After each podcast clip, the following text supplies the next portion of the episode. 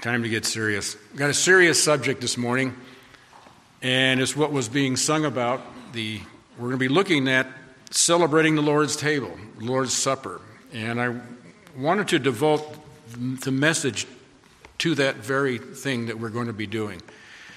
And I'd like to start by just reading out of 1 Corinthians 11, uh, 23 through 26 to get us going, and then we're obviously going to wind up back there when we actually do the Lord's Supper.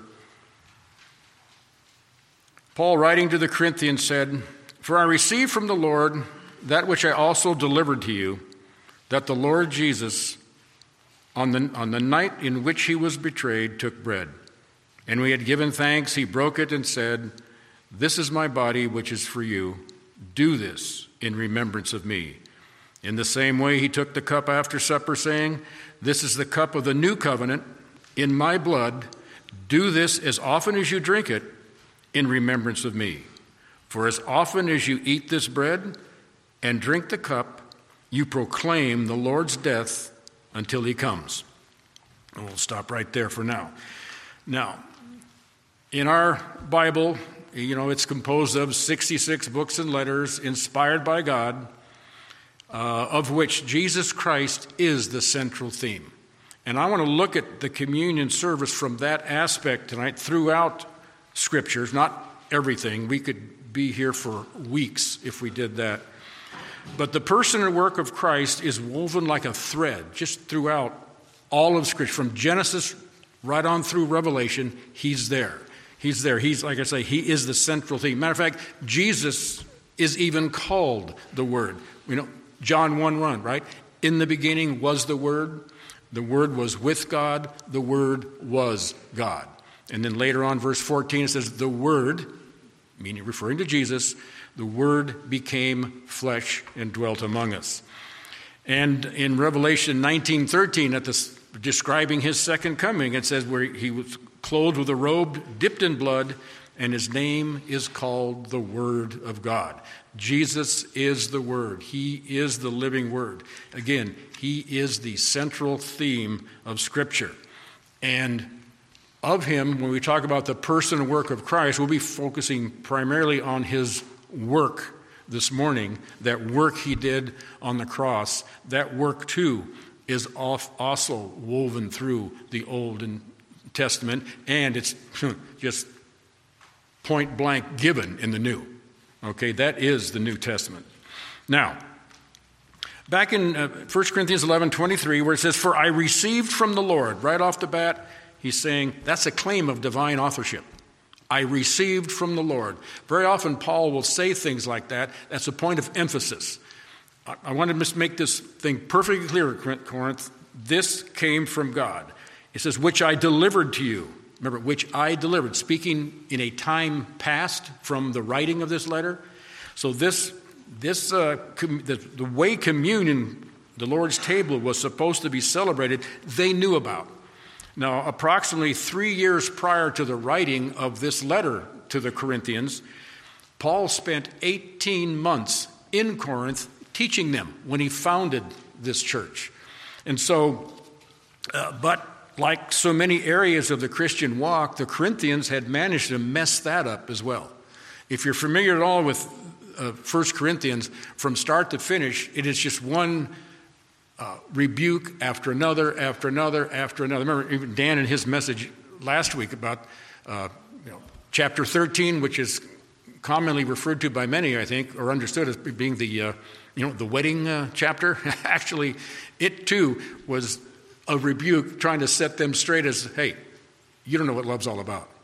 And this one too, even over the communion supper, the Lord's table, there was divisions. And you go back back from chapter one all the way through. It's division after division after division after division. Div- divisive church. Matter of fact, look at verses 18 through 22 here in chapter 11, where it says, for in the first place, when you come together as a church, I hear that divisions exist among you, and in part I believe it. For there must also be faction, there also be factions among you, in order that those who are approved may have become evident among you. Therefore, when you meet together, it is not to eat the Lord's Supper. For in your eating one for in, in, eating, each one takes his own supper first, and, and one is hungry, and another is drunk. Whatever, what do you not do you not have houses in which you can eat and drink, or do you despise the church of God and shame those who have nothing? What shall I say to you? Shall I praise you? In this I will not praise you. In other words, they were taking the Lord's supper, and they were doing in Scripture, it's often called, like in, in Peter and Jude, they call it love feasts. They did that back then, where they actually made a dinner out of it, similar to what we do in a potluck here, except it became a mockery in Corinth. It became a mockery. And then people were bringing food, not sharing it. Poor people were left out, and it became a mess. People were actually, instead of remembering Christ by drinking the wine out of the cup, they were getting drunk.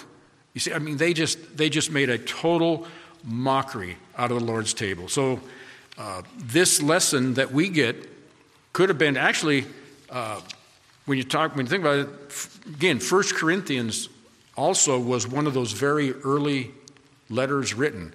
And uh, First Corinthians, and you know, the way things were slow getting passed out, there, there could have been, like Corinth might not have even had, I don't know if they had a copy of, of any one of the four Gospels or not. Matthew and Mark were the first two that they figure were written, but uh, they could have been written around about that same time, so we just don't know for sure.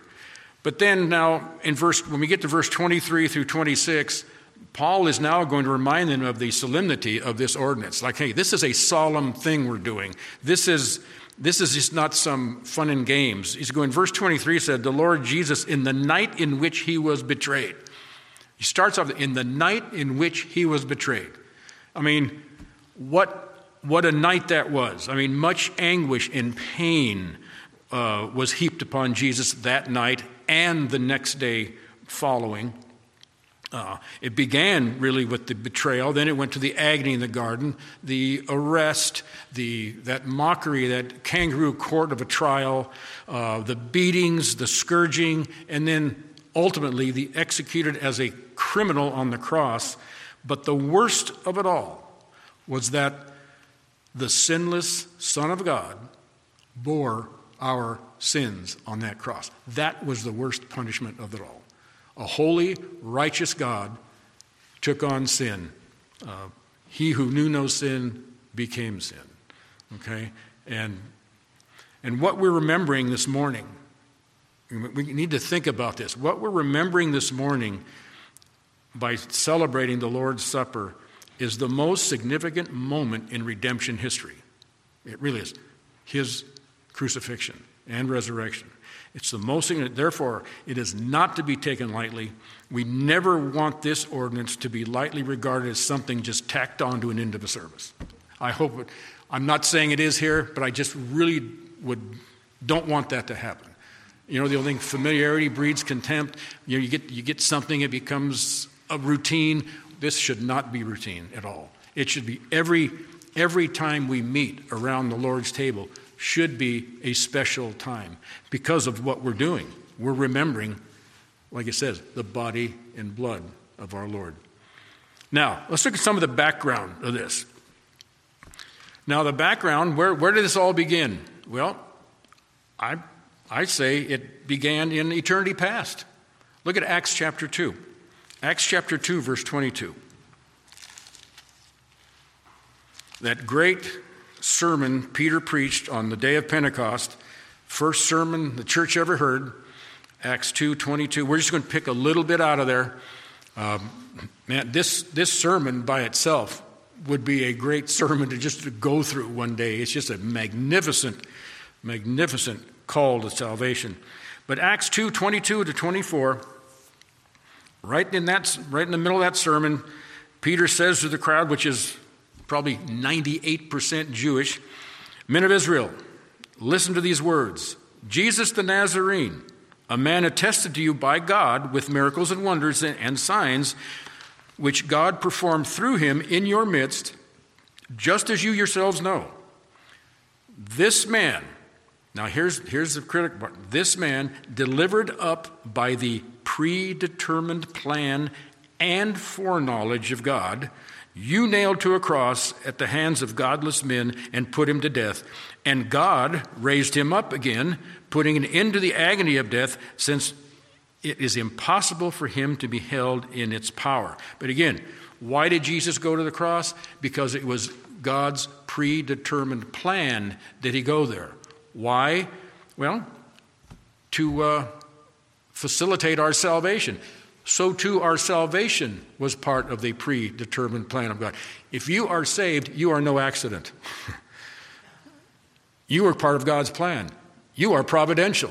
How does that make you feel? So next time you're, uh, next time you have low self-esteem, think about who you are in Christ.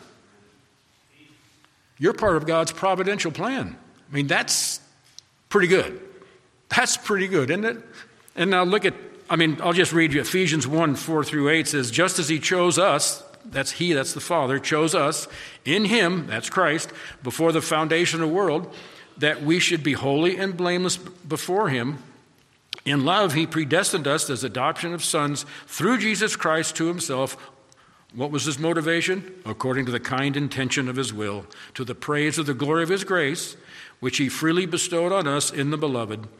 In Him, we have redemption through his blood, the forgiveness of our trespasses, according to the riches of his grace, which he lavished on us. If we only knew, I mean, and that's the, the words of Scripture, which he lavished on us. And I'm going to look at two things. I'm going to go into the Old Testament, but I want to look at, I'm going to spend most of my time looking at some passages that are types and symbols of what we're celebrating. But I'm going to start with two that are just straightforward prophecies of the crucifixion of Christ. Let's look at the, start with one that I think we're all familiar with Psalm 22. And if you're not, we need to be. It's, it's one of those Psalms that, uh, those passages of Scripture that it, it would do us well to just always have in mind to go to because it is so clear. It is so clear. And this, this passage can be used for a couple of things out there. Well, well, if you have any Jewish friends, the two I'm going to look at. I'm going to look at Psalm 22, then we're going to move forward to Isaiah, Isaiah 53. Almost got a little British, Isaiah. I mean, but anyway, I was listening to a couple of them this week. Isaiah, yeah. Okay, but Psalm 22, I said that one right. I'm just teasing if you're from Britain, I'm sorry. Psalm 22, I'm just going to highlight, not going to read, but look where it starts off. I'm just going to walk, pick out, My God, my God, why hast thou forsaken me? Does that sound familiar? That's Matthew. That's Matthew 27. And you go through it in verse, let's pick it up in verse 6, where he goes, um, I am a worm and not a man, a reproach of men, and despised by the people. And once again, verse 7, it says, All who see me sneer at me. They, sh- they separate with the lip. They wag the head, saying, Commit yourself to the Lord. Let him deliver him. Let him re- rescue him, because he delights in him. You go back in, Matthew 27. You read, that's part. Remember, he was at the cross. They walked in front of the cross, just wagging their heads, sneering, scoffing. That's, that's virtually what exactly what it said. Verse 14 where it says, uh, I am poured out like water. All my bones are out of joint. My heart is like wax. It is melted within me. My strength is dried up like a potsherd. My tongue cleaves to my jaws, and you just, just lay me in the dust of death. That's a, that's a better description of crucifixion than we get in the New Testament. New Testament didn't describe it because written in the first century, everybody that read it knew what crucifixion looked like. They didn't have to describe it. But this, were in the time of Psalm 22, in the time of David, this was unknown to David.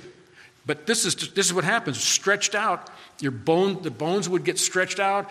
You would have just severe thirst because, they, because then you would start sinking back. And, every, and they, that's why they kept pushing up. And, and it, it's just an awful, agonizing event, and which could actually go on for days, uh, depending. But uh, anyway, again, just an, just an exact description. And then look at verse 16. They pierced my hands and my feet. I mean, when did that happen to David? Uh, answer never. I mean, um, how about this one? They divide my garments among them, and for my clothing they cast lots. How about that one? I mean, and then Well, we go on from there. I'll just, just one more. Verse 22, it says, I will tell of thy name to my brethren. Well, what's that? Well, you move through. That's uh, the resurrection. Anyway, Psalm, Isaiah. From Psalm now, let's move to Isaiah. Isaiah 52, 13. Isaiah 52, 13. And again, any one of these passages is, is a message all by itself, but uh, I just wanted to set this up as like an introduction. The message will start soon. Isaiah 52, 13. This is the last of uh, the what's called the servant songs in Isaiah. There's four of them. And um, verse 13 Behold, my servant will prosper. He will be high and lifted up and greatly exalted. Right here, if that's, that is a very, when you read the whole context of this, it's, a very, it's very much a parallel to uh, uh, Philippians 2. The Lord will be high and lifted up. Why? Because he emptied himself. Okay? We celebrate the emptying this morning. And so he will be high and lifted up and greatly exalted. And he says, Just as many were astonished at you, my people, so his appearance was marred more than any other man, his form more than the sons of men. Marred there means so battered and bruised and scarred that he, he scarcely resembled being human. That, that's what that passage is. That's what that phrase is actually teaching us. And then it goes on uh, to say, um, verse 4 of, of chapter 53 now, because it's all part of that same one, that same song. It starts in, in verse 13 of 52, goes all the way to the end of 53. That's that same, that's the one whole song, song, which is called the Song of the Servant. And it goes, Surely our, verse 4, surely our griefs he bore, and our sorrows he carried, yet we ourselves esteemed him stricken, smitten of God, and afflicted. For he was pierced through for our transgressions, he was crushed for our iniquities. One of the songs we just sung picked that up nicely. Um, the chastising for our well being fell upon him, and by his scourging we are healed. Why was that necessary? Well, all of us, like sheep, have gone astray. Each of us has turned to his own way, but the Lord has caused the iniquity of us all to fall on him. We could sing, we sing, we could sing that song today. It applies to us. It applies to everyone he died for.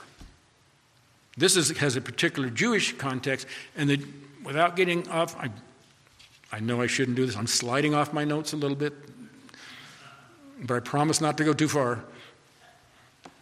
But this song, to get its full flavor, needs to be understood. Number one, who's it written to? Obviously, Isaiah, to the Jews. This will be this, this, will have special meaning to those that go to this and sing this. And I, wouldn't, I would not be surprised they put this to music when Israel finally realizes their kingdom. And they finally come to the, to the recognition oh my goodness, what have we done? We, we had our Messiah and we killed him. I mean, they have that national thing about them that we probably we don't understand really, but it's real and they're going to one day come to the recognition, my Lord, my Lord, what have we done? What have we done? And this is what's going to come out of it. This is the kind of thing they're going to sing and say and preach, and um, it'll be a beautiful thing. But moving on, verse 8 says, By oppression and judgment he was taken away. Huh. Well, then let's go to verse 7. He was oppressed and afflicted, yet we did not, he did not open his mouth. That sound familiar? Like a lamb, he is led to the slaughter. Like a sheep, he, like a sheep, he is silent before his shears. Again, like a lamb that is led to the slaughter. Wow. So he did not open his mouth. Verse 8 By oppression and judgment he was taken away. And as for his generation, who considered? Considered what? That he was cut off out of the land of the living for the transgression of my people to whom the stroke was drew. Again, it's there. Another one. His grave was assigned with wicked men. What would happen to those that were crucified? They were just dumped into that massive grave. Um, was assigned with wicked men, yet He was with a rich man in his death. Why? Because he had done no violence, neither was there any deceit in his mouth. You, you remember the story, don't you? He was taken down from the cross and put in wealthy Joseph Arimathea's grave that he purchased for himself. Okay? Um, verse 10 says, But the Lord was pleased to crush him, putting him to grief, if he would render himself as a guilt offering. And then here, and we're not going to go any further, but here it says, uh, He will see his offspring. He will see his offspring, which again, which we saw him die, put in the grave of the rich man, but yet he will see. Why? Because he will rise again. It's all here. It's, it's all here. It's all here. And again, like I say, I could go on this. I don't dare. I need to get back to my notes or I'll get in trouble. Now, now we're going to look at some Old Testament types and symbols. First of all, I want to go back. To, I'll give a definition of a type. A type is an actual historical event or a person that in some way or ways symbolizes or anticipates a latter occurrence, uh, particularly an Old Testament foreshadowing of a New Testament event. Okay, that's a type. Um, we're going to start by looking at the very first recorded sacrifice in Scripture. And for that one, we got to go all the way back to Genesis chapter 4. And I'd just like to walk from Genesis, not, too, not doing too crazy, but just stopping a few places along the road and work our way right back into the New Testament and eventually back into 1 Corinthians 11. Now, Genesis chapter 4 verses 3 to 5. Here's a story that you may be familiar with, may not. Story of Cain and Abel. All right. Well, I'm going to jump in at verse 3 of chapter 4. So it came about in the course of time that Cain brought an offering to the Lord of the fruit of the ground. And Abel, on his part, also brought the, of the firstlings of his flock and of their fat portions. And the Lord had regard for Abel and for his offering, but for Cain and his offering he had no regard. So Cain became very angry, and his countenance fell. Okay. His countenance fell. That one countenance fell doesn't mean he just his jaw dropped or he got a sad face. What that's saying is he went into he was inside, he was seething. He was internal rage was going on in there.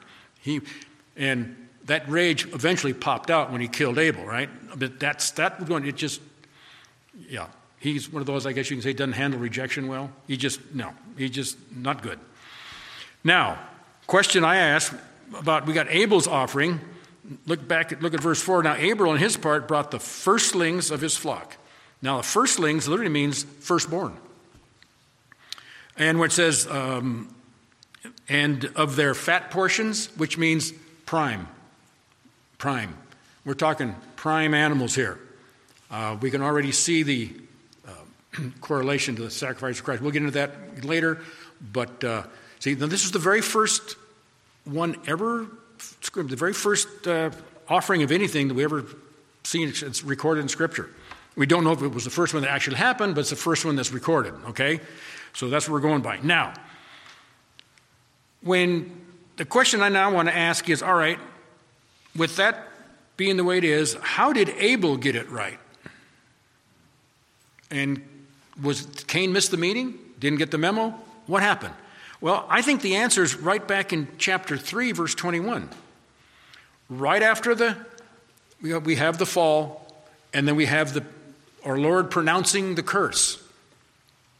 And then in verse 21, after the curse has been announced and everything's been said, and the Lord God made garments of skin for Adam and his wife and clothed them.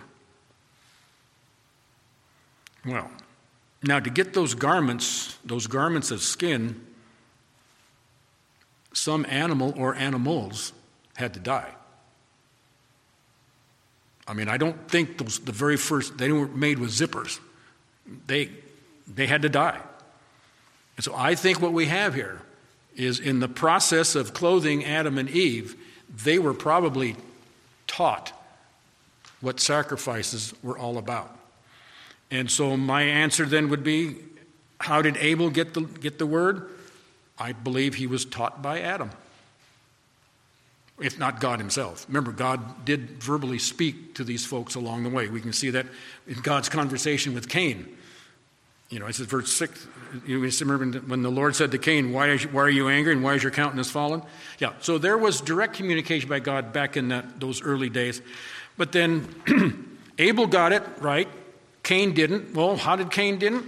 Well, Cain didn't get it right because he just didn't do it right, because he didn't want to do it right. Cain wanted to do it his own way. Well, how do we know that? Well, Jude uses Cain as an example of apostates in, in the book of Jude. Now, what's an apostate? One that knows the truth and decides to go their own way anyhow.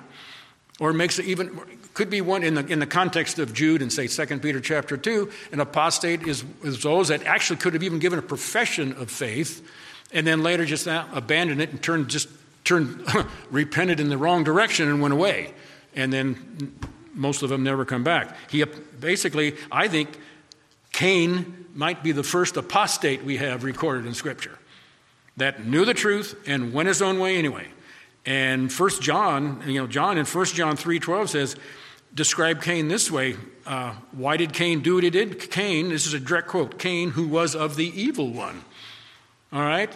That's why Cain didn't do it the right way, because Cain was evil. And what do evil people do? They reject God, they reject God's way.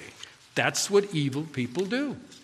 So he was basically being true to his nature, fallen, true to his nature. And those of us that, that know Christ, be thankful by his grace. He brought us out of that and saved us from our fallen nature. Let's move on now to Genesis chapter 22. Genesis chapter 22. Now, here we're going to see an actual type. We're going to see a type here. This is the, uh, the account of Isaac being the offering of Isaac by Abraham.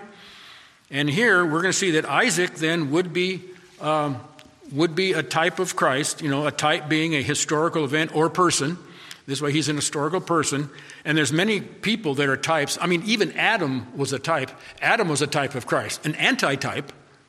You know, for in Adam all die, but in Christ all alive. The first Adam, the second Adam. So Adam was actually a type of Christ, as they call it an anti-type, for opposite reasons. Now here, though, Isaac is going to be a type of Christ. Let's look at, uh, and again, we're just going to walk through it very briefly. I mean, probably won't read every single verse either, but you'll get the picture. Well, you know the story. The Lord came to, to Abraham, and this is this is like it was it's called it's called a test, it's called a trial. This is where Abraham's faith was really proven. This day it was proven. He went through many tests, he failed some of them, he went through many tests and trials, but here where Abraham's faith is proven. And it also serves for us as a type. Isaac being a type of Christ, and Abraham, in essence, being a type of the Father. You'll see that as we move through. Now, it came about after these things that God tested Abraham and said to him, this Genesis 22 1, said, Abraham. And he said, Here I am. And he said, now, note the wording here. Take now your son, your only son. Now, this is repeated two more times in this passage. Verse 12, it says in the back, this is after he passed the test. Do not stretch, I where you're stopping, do not stretch your hand against the lad and do nothing to him, for now I know that you fear God, since you have not withheld your son, your only son, from me. And then verse 16, again, you have not withheld your son, your only son. It just keeps pounding that your son, your only son. Does it make you think of anything? Um, your son, your only son. Uh, how about for God so loved the world that he gave his only begotten son? You see the type forming already, the, the type of, of Isaac being a type of Christ. And then, so verse 3 said, So Abraham rose up early, they went, he got wood and everything for the offering. They got it. I'm just going to highlight so we don't eat up too much of the clock here. And it took a three day journey, and they got to the point. Well, no, verse 2, excuse me, verse 2. I almost forgot a, one of the most important verses. He said, Now take now your son, your only son, whom you love, Isaac, and go to the land of Moriah and offer him there as a, as a burnt offering on the mountains of which I will tell you. So there's a bunch of Mount, Mount Moriah. Now, the land of Moriah. Second Chronicles 3.1 tells us that on Mount Moriah, Solomon built the temple. Guess what else is in that area? A little place called Golgotha, which I, I checked it out, which is approximately, Golgotha is about a 400 yard walk from the temple grounds to where Jesus was crucified. Anyway, in that area of Mount Moriah, whether it was the actual temple site, whether it was actual crucifixion site, or somewhere in between, I don't, we don't know for sure, but all I know is where in that place, in that spot, that area of Mount Moriah, where Abraham was to do this sacrifice, the Lamb of God was sacrificed right there. And if at the very least, the temple where sacrifices of lambs picturing the one lamb to come was done. So, I mean, it's, it's all right there. The picture is there. The picture is there. And so Abraham went, and so they got to the, the foot of the mountain where they were going, and Abraham said to his young, he took two men with him, plus Isaac, Now you stay here with the donkey and I, and, and, and, uh, and I and the lad will go yonder, and we will worship and return to you. Okay, I want to stop right there. We will worship and return to you. Now, I want to compare that very quickly now with written Hebrews 11. You know, Hebrews 11 is that chapter about the Old Testament saints, about the faithful Old Testament saints. I'm just going to read a passage. You don't have to turn there. But 11, 17 through 19 says, By faith, Abraham when he was tested, offered up Isaac, and he would have received the promises. Now, see, Abraham, Isaac was the, the was a, the, of the promise. He was the son of the promise, not Ishmael. Who had received the promises, was offered up his only begotten son.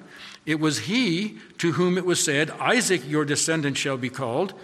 In Isaac, your descendant shall be called. He considered that God is able to raise people from the dead. That was Abraham saying, Abraham was willing to go through with this thing. And Abraham figured, hey, if nothing else, God is going to raise Isaac from the dead, and then we're going to come back down. So he was confident, one way or another, Isaac was coming back down with him. He, and he considered the people raised from the dead. And here's the point from which he also received him back, received Isaac, Abraham received him, Isaac, back. And it says, as a type. A type of what? a type of resurrection. Now, put it in the context of the type here given here in chapter 22 of Genesis Isaac being a type of Christ, him being given back to Abraham, his father, was a type too of the resurrection of Christ, and therefore our resurrection too as well. So Isaac was there in the type of the resurrection. There's another type coming up here in or part of the whole picture of Isaac being a type in verse 6 of Genesis 22 it says and Abraham took the wood of the burnt offering and laid it on Isaac his son and he took in his hand fire and a knife. And the two of them walked on together. Remember they're down there with the two guys and the donkey says you guys stay here. Me and my son are going up. We shall return. He put the bundle of wood on Isaac to carry, and Abraham took the fire, probably a torch, and the knife. Okay? Remember, it was what we hear in Acts. Who was it that brought Christ? This was predetermined by the hand of God. And so here's another term Isaac, who was to be sacrificed on the altar, carried the wood. Jesus, who was to be sacrificed as our Lamb of God, carried the wooden cross. This is coincidence? No, I don't think so. Is there coincidences? The, how many coincidences you find in the Bible? Yeah. None. the type. Wow. Look at verses 7 and 8. Interesting here. And Isaac spoke to Abraham, his father, and said, My father. And he said, Here I am, son. And uh, he said, Behold, the fire. This is Isaac talking. Behold, the fire in the wood, but uh, where's the lamb? For the burnt offering. And Abraham said, God will provide for himself the lamb for the burnt offering, my son. So the two of them walked on together. I mean, it's amazing.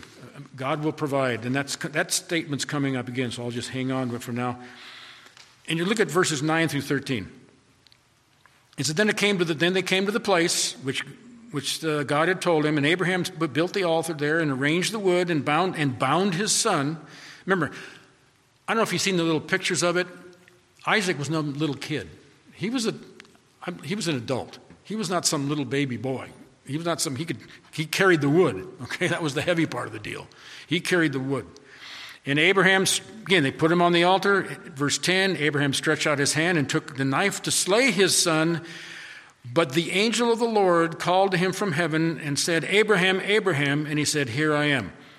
Must have been a popular response in those days. But uh, one little question anybody remember from your previous Old Testament studies, like who in the Old Testament was referred to as the angel of the Lord? Pre incarnate appearance of Christ Himself. So it was Christ who would become the ultimate sacrifice, is now speaking out from heaven saying, Stop, Abraham, stop. It's interesting that the eventual Lamb of God spared, you know, stopped this whole process, which God would have never done anyway. Then Abraham raised his eyes and looked up, and behold, and, behind him a ram was caught in the thicket by his horns. And Abraham went and took the ram and offered him up for a burnt offering in the place of his son. Then Abraham called the name of the place, The Lord Will Provide. Um, you've heard the word Jehovah Jireh or Yahweh Jireh. That's this one. That's one of the names of the many names given to God in the Old Testament. The Lord will provide. And it is said to this day. So, Moses, being the writer of, of, uh, of Genesis, so to the day of Moses, that, that place on Mount Moriah has been, was named and known as the place where the Lord will provide. Interesting statement that follows that last phrase there says, In the mount of the Lord, it will be provided. Are we looking ahead, perhaps? It sounds like looking forward to me. We, wow. And I've said, that's why I'm, I'm, I'm confident that on that same mount, of the, that the temple sacrifices were held, Jesus, the ultimate sacrifice, was done as well. To me, it doesn't have to be on the exact square foot, you know. It there, it was there, and uh, it will be provided. And then the angel Lord called from heaven a second time, said, Behold, I have sworn, declares the Lord, uh, you have done this thing, and you have not withheld your son, your only son. And that is once again emphasized. Okay. Now, the rams and stuff, we're not going to deal with the ram. It has no real significance here. That um, uh, Yahweh, Yahweh, again, the name. Um, so now let's go to Genesis, no, excuse me, Exodus 12. Looking at Exodus 12, we have the first Passover, the very first Passover. And I'm just going to say very few things on here uh, due, the, uh, due to time. But um, the picture is clear. Uh, remember remember the, the account here? This is the, the, remember the 10 plagues in Egypt? This was the final plague, the plague of the killing of the firstborn, and those who believed were to, they had their Passover lamb. They brought that lamb into the house. That lamb was to be slaughtered, that, and the blood of that lamb was put in a bowl, and a portion of that blood was said to be put on the doorposts and lintels. If you picture the door of the house, it'd be up the sideboards, across, you know, the, the header, and down the other side. So blood was covering the door, the entrance. And so we know what happened in verse 5. It's, there were some, there's some things that had to be about this lamb. It wasn't just any old lamb again. Remember, going back to Abel, what, what did Abel pick? The firstling of the flock, the fat thereof, the best, the firstborn, firstling. Verse 5 of, of Exodus, of, of Exodus 12 Your lamb shall be an unblemished male, a year old. You may take it from the sheep or from the goats. Unblemished male. What did Peter say? Well, Peter 1 18 to 19 says, Knowing that you were not redeemed with perishable things like silver or gold from your futile way of, of life in, inherited from your, from your forefathers, but with the precious blood as of a lamb, unblemished and spotless. And he goes, The blood of Christ. Again, this lamb pictured the ultimate Lamb of God that was to come and did come, our Savior. See that? I mean, they, these things, again, nothing here is it's past. They, again, the blood, and then so we know what happened. The blood was put on the doorposts, and we'll just we'll just stop right there for now. But notice the, the picture of that, just the total picture. Those lives that were spared were spared because they were basically covered by the blood of the Lamb. They were covered by the blood of the Lamb. And in the same way, the same way the, the picture of, you know, blood lamb cup saved their human lives of those firstborn, those covered by the blood were freed, that those same people were also freed by freed from the captivity. Just like the blood of Jesus Christ saves us from the captivity of sin and judgment that follows sin. I mean, it's there. It's, and there's one additional prophetic point in this, and that's verse 46 of Exodus 12, where it talks about the lamb. Again, there's this instructions are given two or three times. It just repeat, repeat, repeat, because this is a very important thing. But in verse 46, the very last phrase, speaking of that lamb, nor are you to break any bone of it. And we know from John 19, his account of the uh, crucifixion. Remember at the end when it was time that they wanted to clear out the bodies because the Passover was getting deep into the Passover and the, the elders were squawking. So, John 19, 32 and 33 says So the soldiers came and broke the legs of the first man and of the other who was crucified with him. But coming to Jesus, when they saw that he was already dead, they did not break his legs. Again, that lamb, which was a, a picture of Christ. Um, again, no bone shall be broken. Same too, during all the torture that Christ went through, not one of his bones were broken. About everything else happened to him that could happen to him under the sun in terms of torture, but not that. Not that. Again, Scripture is so consistent with itself. Now let's run into the, move back to the New Testament, the Gospel of Luke. We're going to work our way, just walk back in, and I'm going to have to skip most of what I've got here, but it's okay. Start with the Gospel of Luke, chapter 9.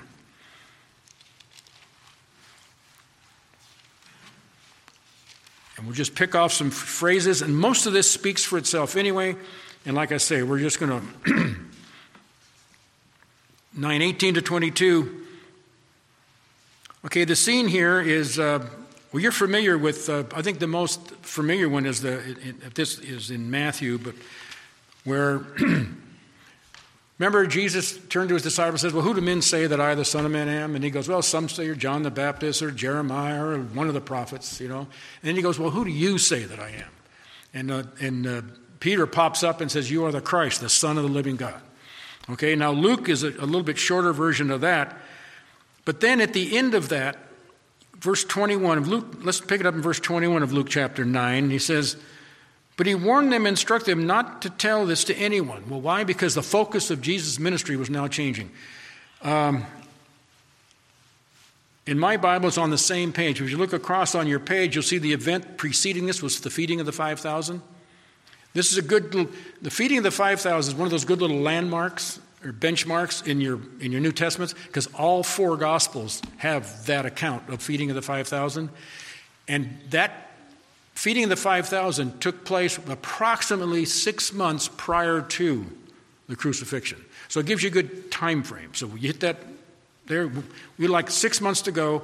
So the focus of Jesus is, he, and you can see here, he no longer moves to the, the crowds keep following him. So he keeps speaking to them from time to time, but his focus is now changing. And why is it? Verse 22 The Son of Man must suffer many things and be rejected by the elders and chief priests and scribes and be killed and raised on the third day. And he spells out what's coming. He spells out what's coming. This is what he was born for, and he knows it. He knew it from the very beginning. He knows it. I mean, we're nine, still in chapter nine. Look at verse uh, 43,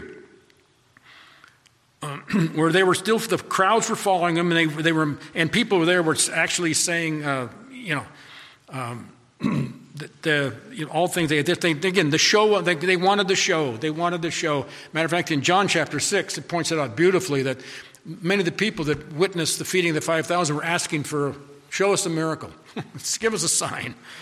You know, oh man. So they were marveling at what he did. In verse 44, Jesus said this Let these words, listen to this, this is interesting. Let these words sink into your ears, for the Son of Man is going to be delivered into the hands of men.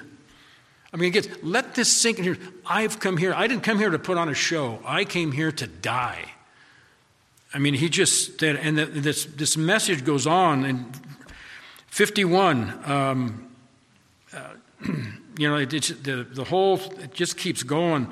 Verse 51 says, and it, this is Luke now, and it came about when the days were approaching for his ascension, that's ascending back into heaven, that's after the crucifixion and resurrection that he resolutely or resolutely set his face to go to Jerusalem. He was focused. This was his main focus right now. Ever since that uh, statement of faith by Peter, the last months he was focused, going to Jerusalem to be that sacrificial lamb. And um, let's jump forward a little bit more. Um, which ones do I skip for crying out loud? Uh, Luke 17. We'll just, we got we to do one. Luke 17, verse 22. And again, Old and New Testament, this is the, again, this, what was going on here, this is one of the most important points in all redemption history. That's why it is so emphasized. We, and that's what we're celebrating this morning, one of the most, this, the most important event in all of redemption history. 1722. And he said to his disciple, The day shall come when you will long to see uh, one of the days of the Son of Man, and you will not, you will not see it. And they will say, and they will say to you, and he, now he's, he's starting teaching about his second coming. He says, they will say to you, Look there, look here. See, He's preaching to the people like when he's gone, people are going to be, be eager to see him return. They're going to want to see him again. But he says, Don't be fooled. Look here, look there. Do not go away and do not run after them. And then in verse 24 of Luke 17, for just as the lightning, when it flashes out of the part of the sky, shines to the other part of the sky, so will the Son of Man. In other words, when I come back, you're not going to miss, nobody's going to miss it.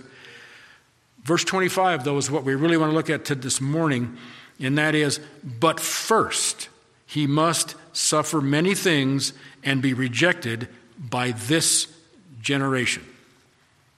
Okay? And then chapter 18, verse 31 33.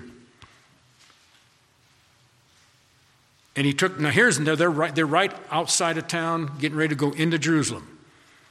1831 to 33 says, and he took the twelve aside and said to them, Behold, we are going up to Jerusalem.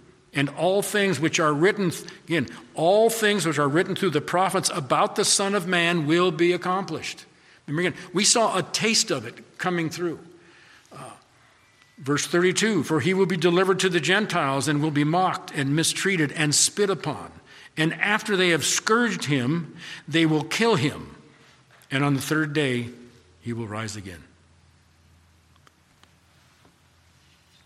And believe it or not, we're right back on track. Luke chapter 22. He was outside of Jerusalem. We go into Jerusalem. We call it Passion Week. And now, in chapter 22, we are at the Last Supper. We're at the Last Supper. Luke 22, 19 and 20. And when he gave, when he had uh, taken some bread and had given thanks, he broke it and gave it to them, saying, This is my body, which is given for you. Do this in remembrance of me. And in the same way, he took the cup after they had eaten, saying, This cup, which is poured out for you, is the new covenant in my blood. Two big points right here. Verse 19 This is my body which is given for you. Given. Not taken, given. That speaks loudly of substitutionary atonement. He says, I give it to you. Given. And verse 20 A cup poured out for you is the new covenant in my blood. That's what he's saying there. For you. Again, substitutionary atonement reemphasized. For you, on your behalf. We can't do it. He's doing it in our place. Nobody, nobody else could do it. Only a perfect God could do it. Who else could be spotless but God? We're all tainted. Anything born of man is tainted. It had to be God. That new, and then he says the new, and he emphasizes the new covenant. And this is a key point too. At this Last Supper, the old covenant was, was coming to an end, and the new covenant would be inaugurated with his death. The new covenant would be inaugurated with his death and resurrection. Jesus was, in fact, changing the Passover celebration to the Lord's Supper or the Lord's table, whatever you want to call it. This is what's going on. This is a big deal. At this Last Supper, he was changing what was the Passover meal to the Lord's table, which we're going to celebrate in a few minutes. Again, big deal, big deal. And that's what Jesus did. He come, he was, he changed it. He says, in my blood. Goes, this is a covenant in my blood, not some lamb's blood. Those were just pictures. Those were just symbolic of what of Jesus. But Jesus was the real thing. Jesus is what all these, how many hundreds of thousands or millions of lambs over the centuries were, were slaughtered for, we're all picturing Him. All picturing Him. That is no longer needed. The picture is now complete. Again, what did Jesus say? Think not that I come to abolish the law or the prophets. I don't come to abolish, but to fulfill. This was a fulfillment right here. He was the fulfillment of all that Passover stuff. And now the Passover meal has been changed. We don't look forward to that lamb being slaughtered, we look back to the lamb that took away our sins. See, that's why, again, by celebrating the Lord's Supper, we are remembering the most significant moment in redemption history. Therefore, it should not be taken lightly. We should never want this ordinance to be something that we periodically take or, or even tack on to an end of a church service. And again, I hope, I hope we never fall victim of that. And I, I haven't seen that here, but I know it's just, it can happen. Things like that happen. And uh, again, I just want to restate that this is a very important thing we do. Something that should be a time that, well, uh, well, like the one song pointed out, a time a little bit of sadness, but yet a lot of rejoicing as well. Kind of a little bit of both. It's our sin that caused it, but it's His sacrifice is why we have eternal life. And without it, we'd have nothing. Let's close in a word of prayer. Our Father God, we, again, we we speak, we look to you this morning, and we thank you, Lord, so much for your sacrifice, what you have done for us. And, um, and Father, uh, again, as we prepare now to go to communion and celebrate your table, again, may we be found worthy and may you be praised through this whole thing. In Jesus' name, amen.